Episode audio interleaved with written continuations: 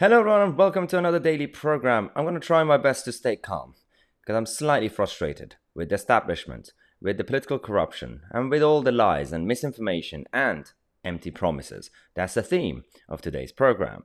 First, let's talk about political corruption following yesterday's show, where we talked about the latest from the David Cameron Greensill scandal and how the Treasury, the Department of Her Majesty's Treasury, somehow managed to uh, delete the phone data of about 100 phones uh, because apparently everyone in the Treasury keep forgetting their PIN. And somehow, included in all those phones and all the data, some of them had the correspondence between the lobbyists, Greensill, uh, the David Cameron's company. Well, he's, not, he's no longer advising them, but he was before, uh, and the government. And all the conversations about uh, making sure that there is a connection between government and uh, Greensill, that all that's gone. Now, I did say that today we're going to have more development, and we do.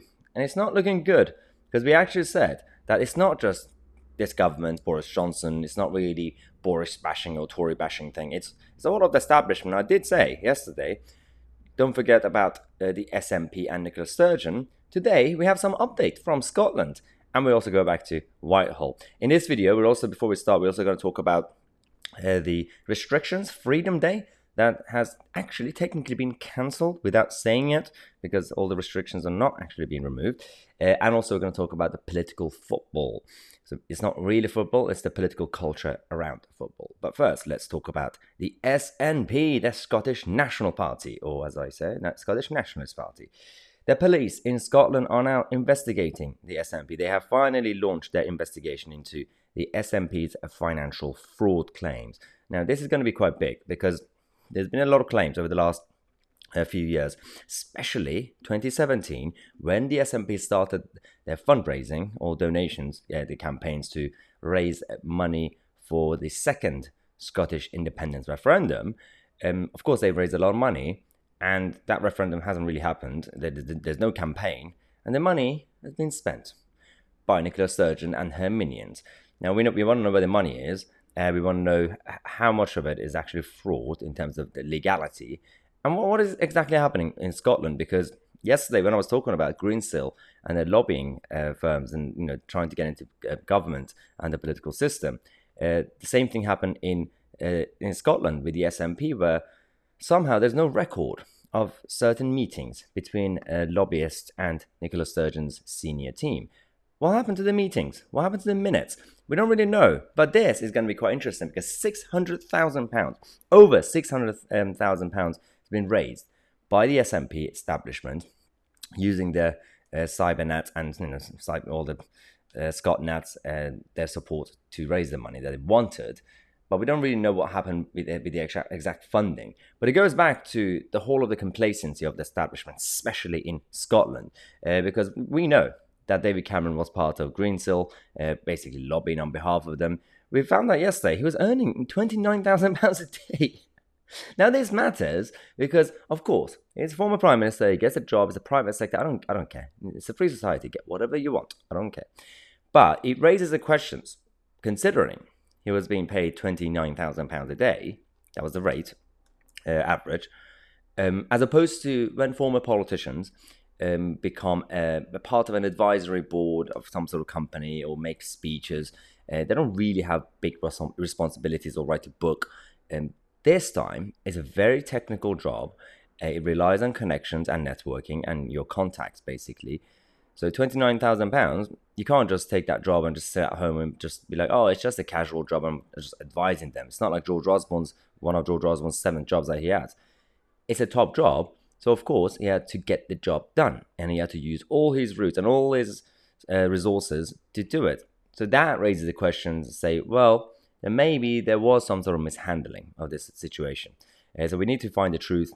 It's not really about Tory, Labour, or SNP. It's just establishment. We do not want to encourage this sort of culture. If there's no um, illegality, then fine. But if there's also a bit of like just grey area, you need to fix it. You need to reform the system. That's where David Cameron came in, but it escalates because it's not really about politicians anymore. It's it's a whole of the establishment, the civil service. This is Sue Gray. She's the second permanent um, secretary to the Cabinet Office. But between 2012 and 2018, she served as a Director General for uh, Propriety uh, Ethics and, well, uh, Ethics in the Cabinet Office. Her role was essentially there to ensure that everything is ethical, and she supervised the whole of the program. At the same time, she was being asked to appear in front of the um, Select Committee in Parliament to answer some questions about her colleague who has some links with Greensill, another civil servant. Um, and guess what happened? Michael Gove blocked her appearance.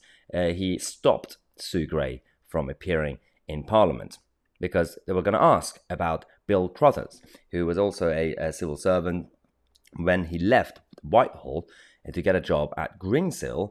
Um, because the, the job that he got was within the first year of him leaving uh, the political system, uh, he had to inform Whitehall. Uh, because you have to actually declare any sort of interest that you have, uh, in just in terms of conflicts. But he didn't, and, and now of course, of course he's involved with the whole thing as well. All the connections, all the correspondence. Now Sue Gray was going to be asked to come to Parliament to answer questions about Bill, and somehow Michael Gove decided to stop Sue from appearing in front of the Select Committee, and now that makes it a bit dodgy. If we want transparency, we need to get transparency. Again, at this point, you cannot make judgment to definitely say that something has happened like illegal or you know just malpractice or not. When there's lack of transparency, that's my main focus in this of today's theme, this program, is we need to know the truth. And that's all it matters for me.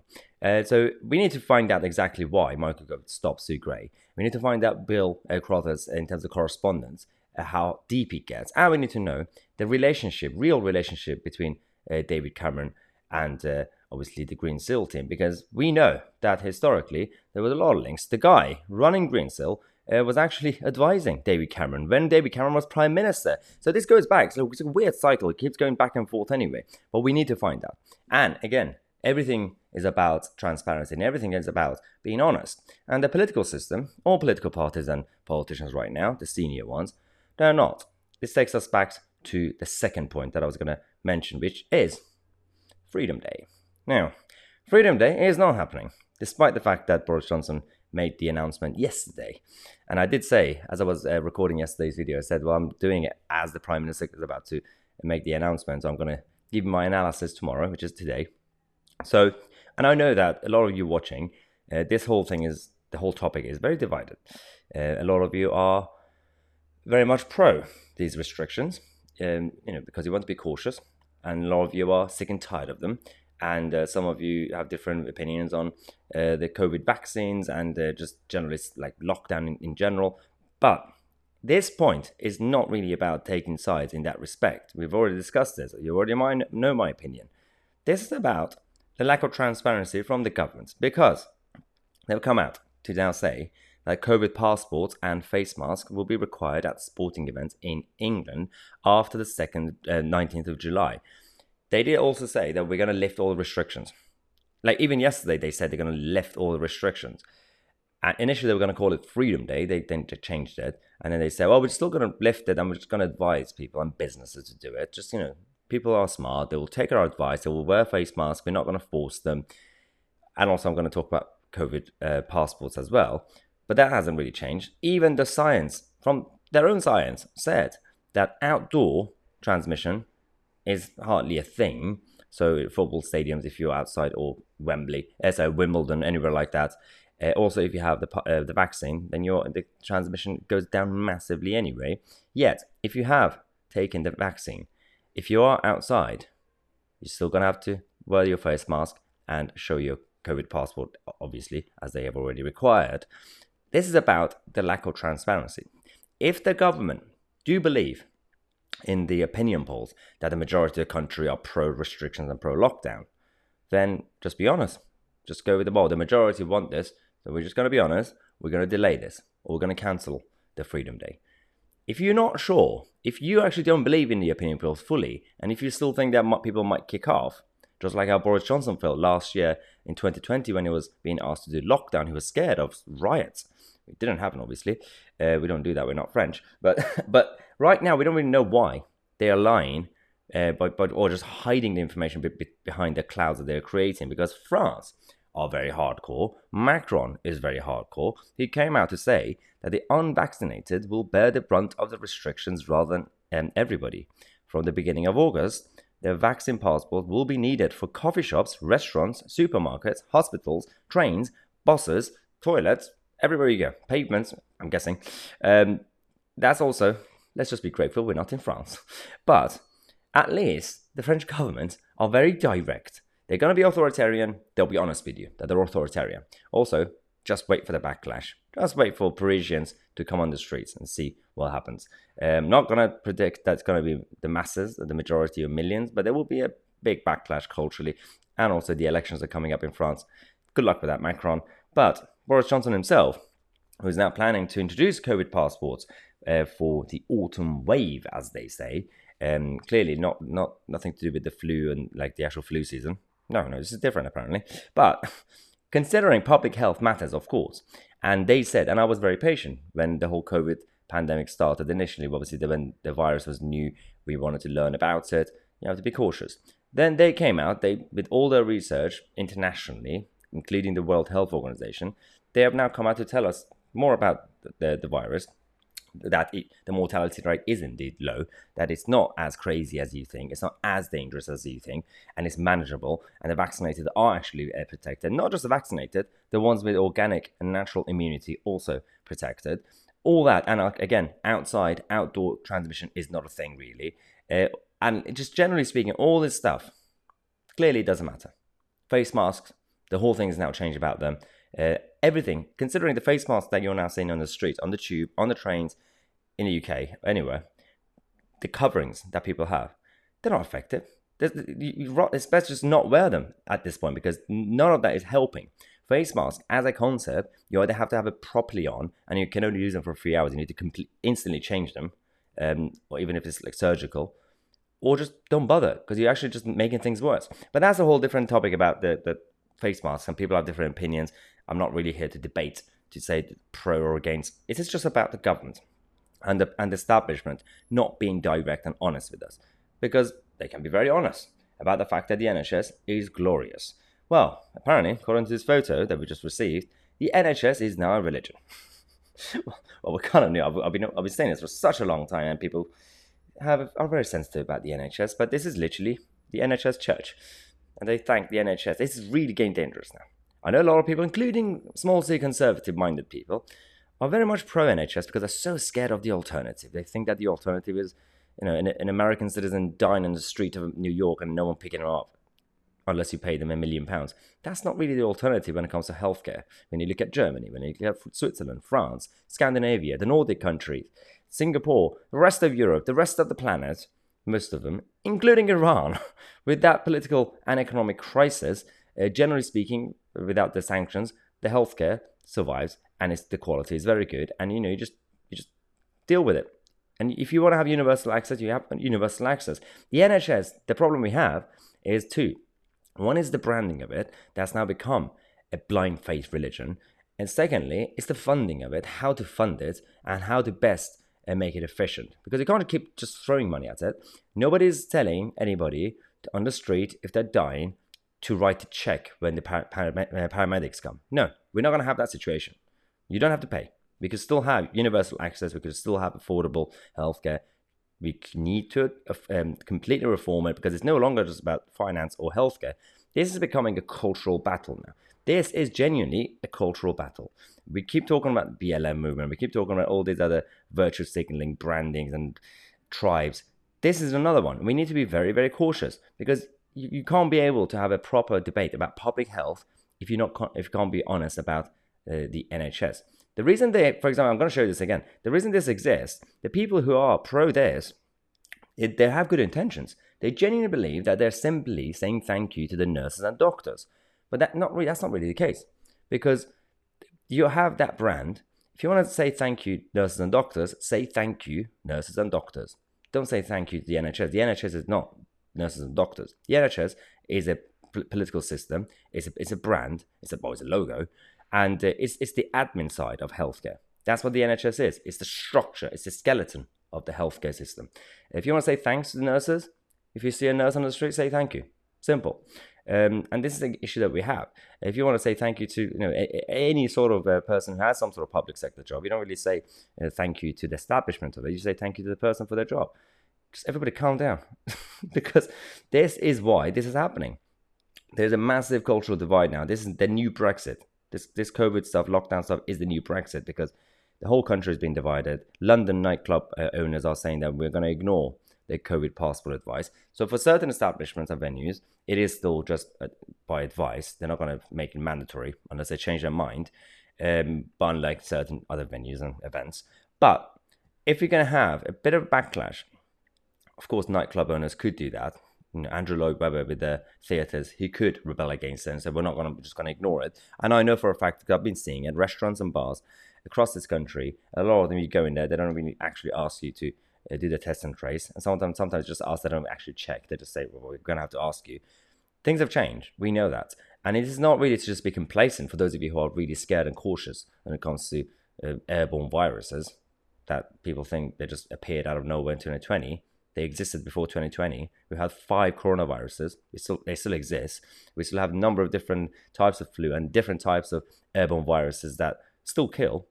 Um, but you deal with it because you know again as long as you're cautious as, as long as you know your own immunity uh, by immune system you know how if you have underlying uh, conditions you have to be cautious you have to have your obviously annual checkups to make sure you're healthy then just deal with it yourself and that's the biggest issue of course if there's a, a chaotic and out of control uh, public health crisis we have to be cautious you know if, if, if there's a virus that's turning everyone into a zombie i'll be the first to be in, in lockdown forever. Uh, but yeah, so that's that's the problem. It's not really about the debate about COVID or lockdown in that sense. It's just about the government being honest with us, and they're not. Right now, they're too distracted with political football. It's been two days, and we're still talking about football. Seriously, guys, I don't even know why we're still doing it. But I'm going to mention this. It's not really about the match, the final, England, Italy, any of that stuff. No, this is just about the backlash again. Because look at this. So, Anneliese Dodds the former, recently, basically, uh, former uh, shadow chancellor of the Labour Party, tweeted 15 years of hate. Unless she knows a song of uh, 30 years of hate and hurt, but she's changed it. And that's how long Twitter has allowed horrific racist abuse. okay, so she's targeting Twitter now, which is fine. And then she's saying that the Conservatives have done nothing to stop the growth in online hatred. Labour would sanction senior tech executives who repeatedly fail to enforce the rule. Ooh, okay, right, calm down. I did say I'm going to stay calm. But these people will either intentionally or unintentionally create a fascist society eventually. They're going to destroy our free speech. They're going to destroy free choice and self determination because everybody should be treated like babies in bubbles. Everybody should be stopped from getting hurt, whether you're on the street, on the pavement, you know, online, on Twitter, in a shop, in your bedroom, according to the SNP government, even if you're having dinner with your family, you should be protected. Hate speech, ooh, dangerous. This isn't happening. What? Why? Why should the Conservative government or any government should interfere into a private business anyway? We should not even have the hate speech laws on the streets. The only hate speech law that the only limit that you have is if someone is inciting violence. That's it if anybody comes on the street and says, you know, racist things against me, and I've heard it before from a lot of racist left wingers, you just move on. You know, it's words. That's it. They're words. Move on. Don't be in a bubble. You're not a baby. Uh, but if even if some people get hurt because they're sensitive, they're not getting stabbed. You know, people have to just work together and move on. And we deal with these people. We'll call them out. The racist, any idiot that you have you call them out, and that's how you bring them down. You humiliate them. You don't sanction them. What are you planning to do? You're going to send them to prison and turn them into professional criminals by hanging out with other convicts? They don't really know what's going on here. These people have no idea that the whole post England game, when the uh, when England lost, and uh, the uh, so you had like um, Rashford, Sancho, and Saka, and a couple of others who, been, who were receiving racist comments uh, from angry England fans. They identified and also re- removed and blocked just over a thousand comments on social media. Just over a thousand. Now, how many millions of uh, millions of people watched watched the football anyway? How many of them? Again, millions of people are on social media. Millions of people were tweeting, for example, and posting on social media. Only over a thousand. Now, this is not to say that racism doesn't exist. Yeah, we just had over a thousand racist comments. It's not even about um, if we are pretending that you know, oh, you know, we should just ignore it. They're fine. Free speech, free speech. Of course, free speech, obviously, but we still deal with these idiots. You call them out. You humiliate them. But what, what else are you going to do? You, again, are you going to arrest them? Is this the society we're going to live in? That's not the issue.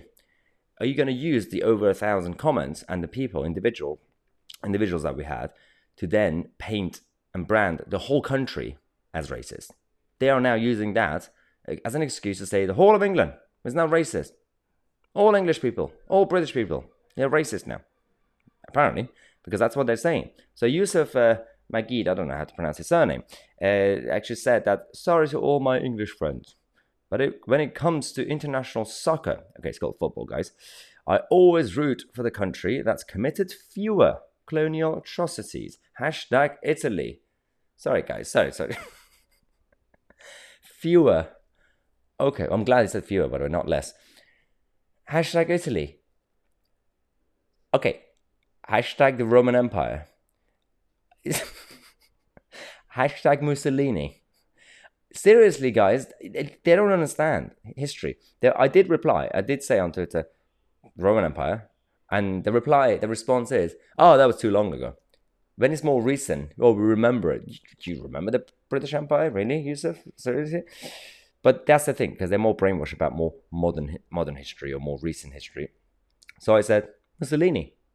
Then you get blocked. There's no response because that's how it works, and it's, it's a big problem. This is a massive, massive miscommunication. Well, there's absolutely no education right now in our culture anymore. These people don't even know what it is. A lot of these idiots don't even know the actual history of Italy. uh, and also the Brits and the history of Anglo Saxons, considering the Romans actually invaded England or Angloland. Seriously. but that's the problem. It starts from here. And then, oh my God, there we go. Jessica. Jessica is back. One of the top, top Ramonas are now rejoining us. Tweeting in February. Can we just laugh at the fake culture war? Just laugh. They'll soon stop. Hashtag they are funny. So she wants to stop. She wants to you know, just laugh at the fake culture war because the, the culture war doesn't exist. It's you know it's, it's fake. It, this woke stuff. No, no, no, no, no. They're not real. That was February 2021. Jessica, July 2021. Two days ago, three days ago, before the match. Just in case anyone has forgotten, the three lions are French. We were ruled by them in the 12th and 13th century. Okay, Jessica. Okay, it's time for you to go. Makes no sense. But also, considering we also own part of France, and, and at, you know, at one point, depending on how far you want to go back, yeah, there was a back and forth situation. So you could say the French are British. Ooh, you could say that. Say the Normans are British, Anglo-Saxon. Sorted. But that's the issue I have. So she just created a culture war just before the football. I think at the middle of the game, as the football game was actually at the final was happening, uh, she, she started tweeting about this sort of stuff. Stop making football political. stop it. And then they, they started. Then they complain and say, "Oh, people on the right stop making football political." But you, you're doing it. all we are doing with football is obviously being proud of your nation, supporting your nation, and also being self-critical criticized Southgate and his team for a number of reasons tactical issues, strategy, also being woke. Stop it, guys. Stop it. Uh, so, as I said, I, I, did try my best to calm down. Stay calm. It's happening. It, it got so bad, this culture war, that even Johnny Mercer, the Tory MP, has said about taking the knee is about empathy with our fellow countrymen who suffer appalling abuse. Empathy, what it's like to be them. It's not hard. That, that's what she said. Uh, so, firstly, Johnny Mercer, this is a this goes back to the the whole concept of taking the knee. Now, we've all discussed this over the last year or so. People have positions, the right and the left, the cultural left and right. My my view is very clear that, of course, when it started, advocated by the crazies and Marxists, we knew what it was, their symbol. Over time, the people who are not really in politics and or in, in the middle of the culture wars, who are just trying to be nice, they genuinely think that the intention is good. A lot of the football players, England players, taking the knee, from their perspective, they genuinely think that they're just it's a symbol of anti-racism. Let's just do it. Solidarity feels good. It's like the whole Hunger Games stuff. It's that's just people. Humans always like symbolism, which is really weird. But what they don't understand, and that's why people like Johnny Mercer, for example, kind of say defending it, say, "Oh yeah, it's fine. It's actually good, like nice niceness." It's bad because you don't know what you're opening the door to without realizing. You're literally opening a door behind behind yourself to chaos because that's how they do it on the left. They brainwash, they infiltrate, they steal and obviously take over certain phrases, say certain words and causes. Then you can't do anything about it. Right now, for example, feminism as as a word, as a cause. Um, if, if you now say that I just I believe in equality between genders, you say, but no, no, no, you did not say feminism, so it doesn't count. You're sexist. That's that's what happens right now. If you don't take the knee, even if you're anti-racist, no, no, no, you're racist. Do not let them and let their idiotic symbolism and gestures control your mind, because this is the new battle. When we talk about woke stuff and the culture wars being the next big battle, it's a battle of minds. Because this is all about brainwashing. This is turning into X-Men and Marvel universe, where there's like superpowers. There's, it's all about. I'm going crazy here. It's all about mind control and brainwashing both sides. Everyone's being crazy. Some of the people on the right and we know some of them uh, with you know with influential obviously platforms. Just for the sake of banter, they try to come back by also attacking and insulting and just provoking. Everybody needs to calm down. If you want to criticize and attack when it comes to the, to the far left, attack their leaders and attack their ideas. Don't just attack everyone who's doing it, like in a representative. For example, Marcus Rashford taking the knee. There's no need to randomly publicly attack Marcus Rashford go and attack the BLM leaders, go and attack the ideas of BLM and Marxists and communists, and anybody else who's big at doing it. Uh, I'm not saying just say thank you to Marcus Rashford, just ignore it. Just don't give airways. And that's the problem. We keep giving platforms to these people by trolling them. The more you troll, the more attention that they're obviously receiving from you. So the best way to do it is to destroy their ideas. This is going to be about mind control. Get ready for the next battle. For now, let's talk to the members of the channel. The full members send their questions every day. If you want to uh, do that, uh, obviously, if you're a full member on the uh, that's a larger package, then go on the membership area page on the top of the screen, and you can see a box. Submit your questions every day. At the end of each show, I will answer the questions. James says, "Is your Freedom Party next Monday?" Well, it's not Freedom Party on 19th of July anymore, so oops, because uh, you know government stopped it. But no, the Freedom Party is happening. It won't be Monday uh, because all venues are still freaking out. Uh, it's the first night; they want to be cautious, but we are gonna, uh, and it's gonna be a big one. I did, I think I've already leaked to a couple of people uh, on this channel, but uh, I haven't actually fully publicly leaked who the main main big guest is gonna be alongside me. It's gonna be me and someone really really big that you guys love. Uh, it's gonna be a massive name and it's going to be a great event. And we're going to have all the other guests as well. We're going to be mingling around, and obviously you can speak to. Uh, it will be, I think, to be fair, I'm going to be honest with you guys because it, it is still on paper supposed to be next week, towards the end of next week. But to give you guys more time, especially if you're not um, in London, because I know that's the other topic about this Freedom Party. Uh, we wanted to do it somewhere else, but because it's the first Freedom, well, main party, and all the guest speakers are in London, London centric, unfortunately. It, it is going to be London, so get ready. But after this, we're going to do more events. I'm going to start the nationwide tour. I'm going to go to Manchester. I'm going to go to Newcastle. I'm going to go to Wales. I'm going to go everywhere west, east, north, south, you know, even Birmingham, everywhere. So uh, just stay, stay tuned on that. But basically, I'm going to give you the updates. And obviously, you guys, the subscribers and members of this new website, the new channel, you get priority access. Uh, so stay tuned. Uh, Katie says, Who is the next big guest on your channel? Yes, so the next big guest on our Sunday interview show is actually, well, they're not the next one. The, the question is the next big guest. Um, every guest is big, but uh, I can leak one of them over the next uh, couple of weeks, I think, uh, which will be Yasmine Mohammed, a, a Canadian ex Muslim who is a massive campaigner uh, you might you might know her on Twitter. Uh, a massive campaigner against mandatory hijab and the, the Islamist cultures and the, the obviously the extremist side. Uh, so she's an ex Muslim and she's obviously been chased by the Middle Easterns. So she's in Canada. Uh, she has a lot to talk about about um, obviously the, the culture, just like how I've always had my story with my parents being Persian from Iran and the the, the escape from that culture. Uh, so it will be good to have that that conversation because I'm going to talk about my background. She's going to talk about her background. So definitely it's going to be a must watch show. Uh, so yeah, Yasmine Mohammed, and also we're gonna have a couple of more uh, in the meantime every Sunday, uh, as of this Sunday, because last Sunday football. Sorry about that. Alan says, "Do you not think it's best to legislate against wokeism?" What are you doing, Alan? Do not listen. no, that's a bad idea. Bad idea, Alan. Um, I do know why, because um, people might get to this point because people get frustrated, and I get frustrated sometimes. And you say, well, what's, what's the best way? Get the get the same government and politicians um, against them.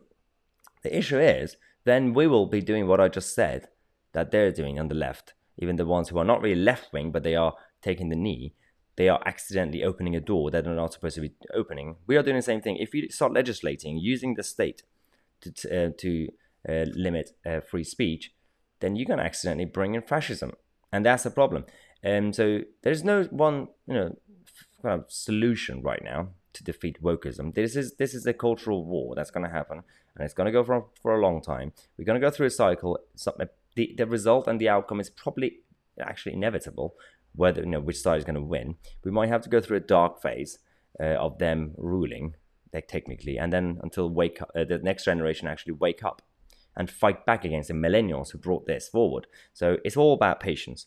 Uh, but do not just sit back and be complacent. Just wish for the best. You need to keep fighting back. And this channel is going to give you all the tools and ammo that you need because that's what you need. You need to make sure that you're fully equipped and aware and fully informed so that when a crazy have a debate with you, you know how to respond.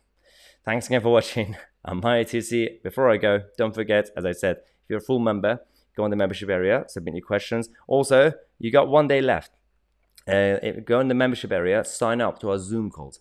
Wednesday, 6.30 p.m. Uh, so yeah, if you're a full member, if you're not a full member, become a full member. Uh, for those of you on a monthly uh, subscription, um, if you want to make it easier for yourselves, uh, there's an annual option now as well. You can just pay thirty pounds um, in bulk, just a one-off fee, rather than just have it like taken every week, every month. Uh, so if you want to do that, become a full member and join the Zoom chat for tomorrow, Wednesday, 6:30 p.m. Thanks again for watching. I'm Mahyar Tousi, and I'll see you guys in the next video.